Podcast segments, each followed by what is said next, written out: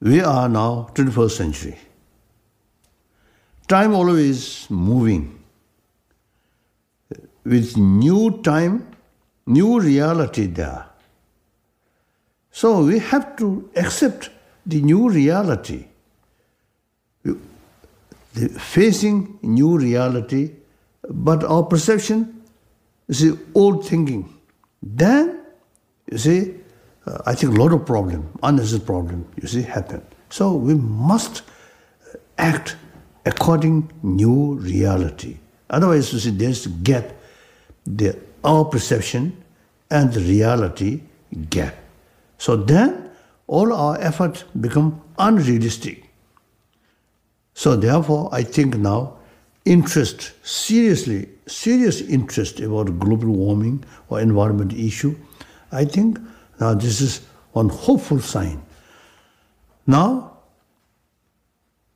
I think the you see the taking care about our only home, uh, this planet, you see, is not just government's responsibility. All humanity, all individual have the responsibility.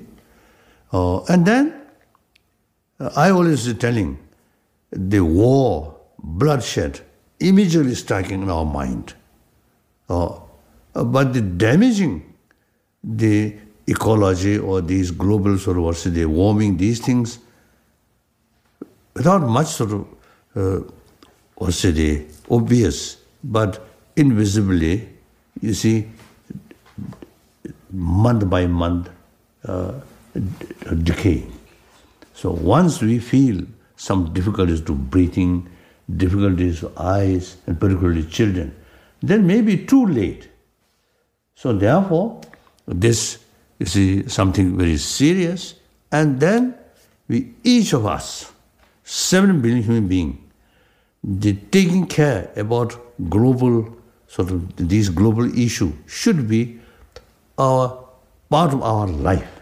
So in our daily life, always you see keep some sort of what's it, serious sort of thinking. Uh, if I do this, oh, it uh, eventually some effect.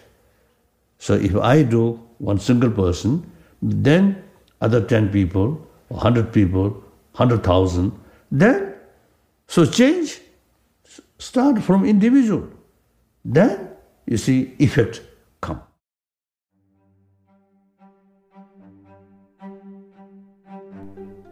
Welcome to the Green Tech Podcast series featuring Samantha Fow. This series is an exploration in awareness and solutions using green technology to help heal our planet.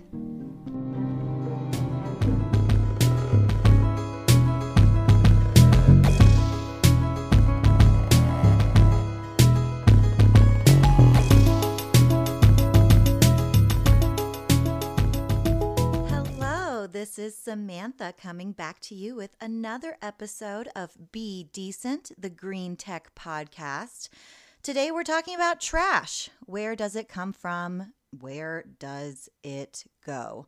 Um, as with every topic in this podcast, we're going to, you know, give a little bit of an overview about how pressing this environmental problem really is, just to make sure that it hits home that, you know, hey, we maybe ought to do something about it.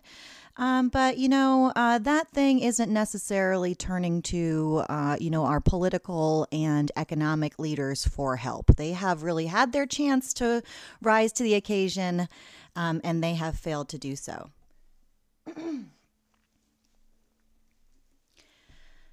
So, today we are talking about trash. Where does it come from? Where does it go? Um, for many of us, the little bits of trash that we put into the garbage, um, you know, it's pretty much out of sight, out of mind. Um, you know, we feel it's a responsible way to dispose of our trash by, you know, like wrapping it up and putting it out on the curb and, you know, having it be picked up and all those sorts of things. Um, but in truth, um, unfortunately, our waste management system is just not fantastic. Um, firstly, uh, a lot of these little bits of plastic and paper and metal and styrofoam and whatnot, um, they end up escaping those those landfills, um, which are not great in and of themselves, um, and um, incinerators and other waste management um, infrastructure, um, and they end up getting sprinkled all along the roadside and all across our natural spaces. this trash becomes litter, right? it's really gross. And uh, unfortunately, it's become kind of like white noise, right? You know, there has been so much uh, little bits of trash uh, just strewn across the United States that, um, you know, it's just kind of faded into the background of our natural landscapes. Um, but unfortunately, uh, you know, even as sad as it is that um, it has this impact on our nation's natural beauty and our aesthetic enjoyment, um, it gets worse, right? Because all of these little bits of litter really don't stay put. Uh, they are blown around by the wind, they are flooded by rain into storm drains. Um, and they eventually end up in the ocean. Uh, most of the things that you put down a storm drain are eventually just you know led through a series of tubes and tunnels that just you know d- dumped directly into some sort of waterway. Um, and as a result, over 9 million tons of plastic enter our oceans every year. Um, to give you an idea of the scale of this volume, um, it's about one full sized garbage truck. Uh, it's about one full size garbage truck dumping directly into the Atlantic or Pacific Oceans every minute of the day. Um, much of this trash is accumulating uh, into an increasingly infamous landmark that is now known as the Pacific Garbage Island. Dun dun dun. Um, the Pacific Garbage Island is uh, currently made up of around 80,000 metric tons of plastic. Uh, it's just this massive, gooey, gross thing uh, of all of these uh, bits of plastic floating together in a massive, essentially, uh, seaborne landfill. Um, it's just getting in big. It's just getting bigger and bigger uh, because you know we're dumping so much trash into the oceans, um, and the currents are are just kind of you know bringing it all into uh, a giant mass. Um, one study has predicted that by 2050, the plastics floating around the ocean will actually weigh more than all of the fish that live in it. Um, beyond being totally gross, right? Um, this plastic is presenting a real threat to marine life um, because, uh, you know, f- larger marine mammals, uh, seabirds, um, you know, all sorts of uh, predatory ocean life eat fish, and they often mistake these bits of plastic for food. Um, and since plastic can't be digested, it just sits in their stomachs, and eventually they starve to death. It's super sad. Um, this is currently happening to an estimated 90% of seagulls. Um, you know, they're just out there, you know, picking up things from the beach and from the from the shoreline uh, that are not edible. They're eating it anyway, and it's just sitting in their stomachs um, until they die from malnourishment. It's super super sad. Um, but this is uh, really only one half of the story, right? Uh, this is only an answer to the question of where our trash goes. But where does it come from? Um, well, like many terrible things that have happened in world history, it actually started as a bit of a juicy conspiracy among super wealthy people. um, once upon a time, as in the time of the 1930s and 1940s in the United States, Containers were mostly reusable Coca Cola bottles, milk jugs, you know, all sorts of beverages came in glass bottles that were returned and sanitized and reused. The same was true for other things. Um, you know, they had diaper services and linen cleaning services, you know, or so I've been told. Uh, things just came in packages uh, that were built for reuse. And we had an entire economy that was built around this function. People just lived this way, right? You know, reduce, reuse, recycle um, was, you know, not uh, just a turn of phrase, it was a way of life. But unfortunately, um, this all changed. Uh, this all changed when. Uh, the growing plastics industry of the post World War II era started to smell money.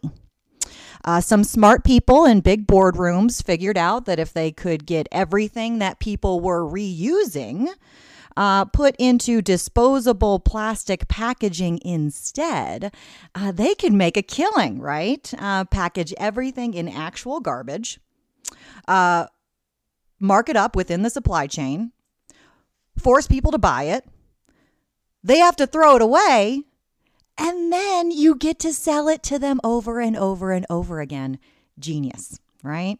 So today, litter is everywhere because we buy it. Uh, it's purchased from upstream suppliers. Uh, they wrap it around our consumer goods and then they sell it to us. Um, then we are left to manage the incredible amounts of waste um, that this incredibly irresponsible system accumulates through, you know, public expenditures uh, for waste management, um, which is, uh, you know, honestly a pretty pretty difficult and uh, hefty hefty thing. So, you know, um, the truth is, whenever you point the finger of blame, you often find one pointing right back at you. Uh, this is just as true with respect to trash and litter um, as it is with anything else, right? So as much as, you know, I'm kind of pointing the finger over at, you know, the the folks upstream in our economic system that are rapid that are that are wrapping everything in uh, disposable plastic uh, excuse me as much as I am pointing the finger of blame at the people in our economy that are upstream, that are rapid, that are wrapping everything that we buy in uh, trash, um, you know, there's plenty of people that would say, hey, you know what? You have a problem with plastic pollution. Well, shame on you. Bring your bring your reusable cup to Starbucks. Uh, bring your eco-friendly totes to the grocery store uh, you know, hey, if you if you have a problem with you know climate change, debt finance an electric vehicle. Stop using so much electricity. Figure out how to ride a bike or scooter or you know walk everywhere you need to go. Right? Well, no, not right. I, I really just don't um, subscribe to that ideology because the fact of the matter is, is that we did not build our cars to run on fossil fuels. We did not design our transportation infrastructure or our waste management infrastructure to be as wasteful and irresponsible as it is. Um, we are not the we were not the geniuses in the suits in the boardrooms who decided that every consumer product should come in disposable packaging. Um, but we can do something about it thanks to green tech and the increasing power of grassroots activism 2.0. Um, we can spread information uh, through the increasing access to information that we have through, you know, all of our smartphones and smart devices to just support our community's awareness in response to local environmental problems. Um, that's something that's accessible to everyone, right? You know, share, repost. It's fun. It's cool. It, you know, it, it adds to the conversation. It adds to the to the to the public awareness of things that are affecting your community's environmental health and safety environmental health and safety.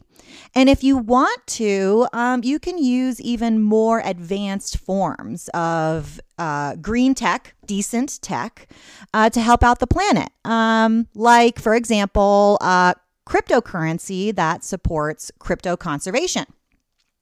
Um, so, crypto conservation is already a thing. Um, we are seeing more and more effective applications of this type of decent tech. Um, you know, for anyone who's familiar with cryptocurrencies, the the the most famous one is Bitcoin. Like that was really, you know, sort of the the the first one that really broke through. Um, you know, to to kind of, um, you know, uh, anyway.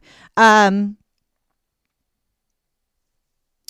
So, anyone who um, is familiar with cryptocurrency has probably heard of it through Bitcoin. Um, Bitcoin was really, you know, the first mainstream cryptocurrency. And, um, you know, it really just, it, blockchain technology is a type of decent tech um, that exists in the public domain. And so people can use it.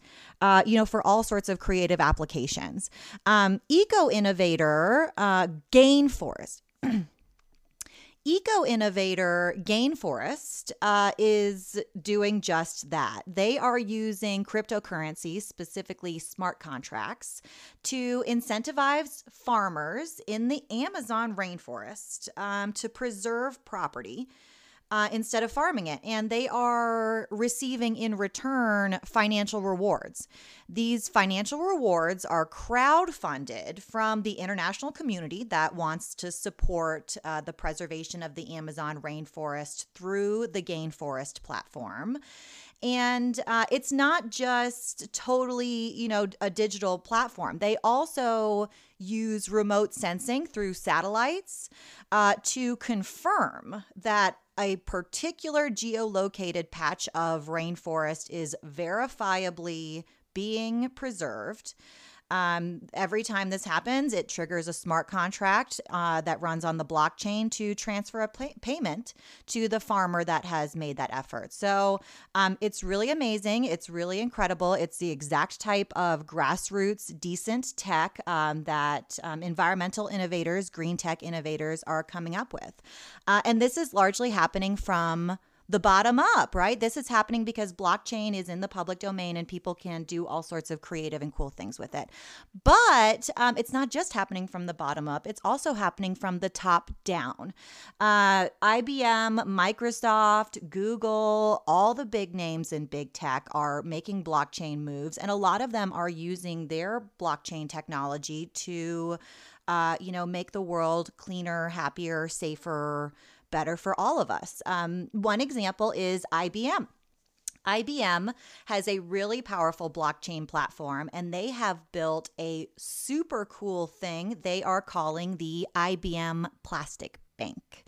Um, the IBM Plastic Bank is a solution built on the IBM blockchain uh, that lets people collect and trade plastic waste uh, for other commodities and items that they need. Um, it uses the same, you know, sort of uh, verification and accessibility uh, benefit that blockchain technology uh, is offering for people that are uh, preserving the rainforest through Gainforest, um, but it's um, instead applying this um, for the, uh, you know, mitigation of all the plastic pollution that we have that's uh, floating around our natural environment. So, even though we have some really hefty problems, uh, you know, facing our planet and our community, uh, particularly our community's environmental health, um, you know, we are definitely empowered to do something about it thanks to the power of decentralized technology and activism 2.0. Um, you know, this is a conversation about realistic solutions um, to really big problems. Um, it's about empowerment. Um, and uh, I hope that um, you have enjoyed this time. I certainly have. I look forward to um, speaking with you about our next topic Toxins in your town. How bad is it? Spoiler alert, it's really, really bad. Talk to you about it then. Thank you for listening to this episode of Dr. D's Social Network. Make sure you listen to future episodes. Also, please make sure to rate and review My Dad's Show on Apple Podcasts in the rate and review section. Thanks, everyone.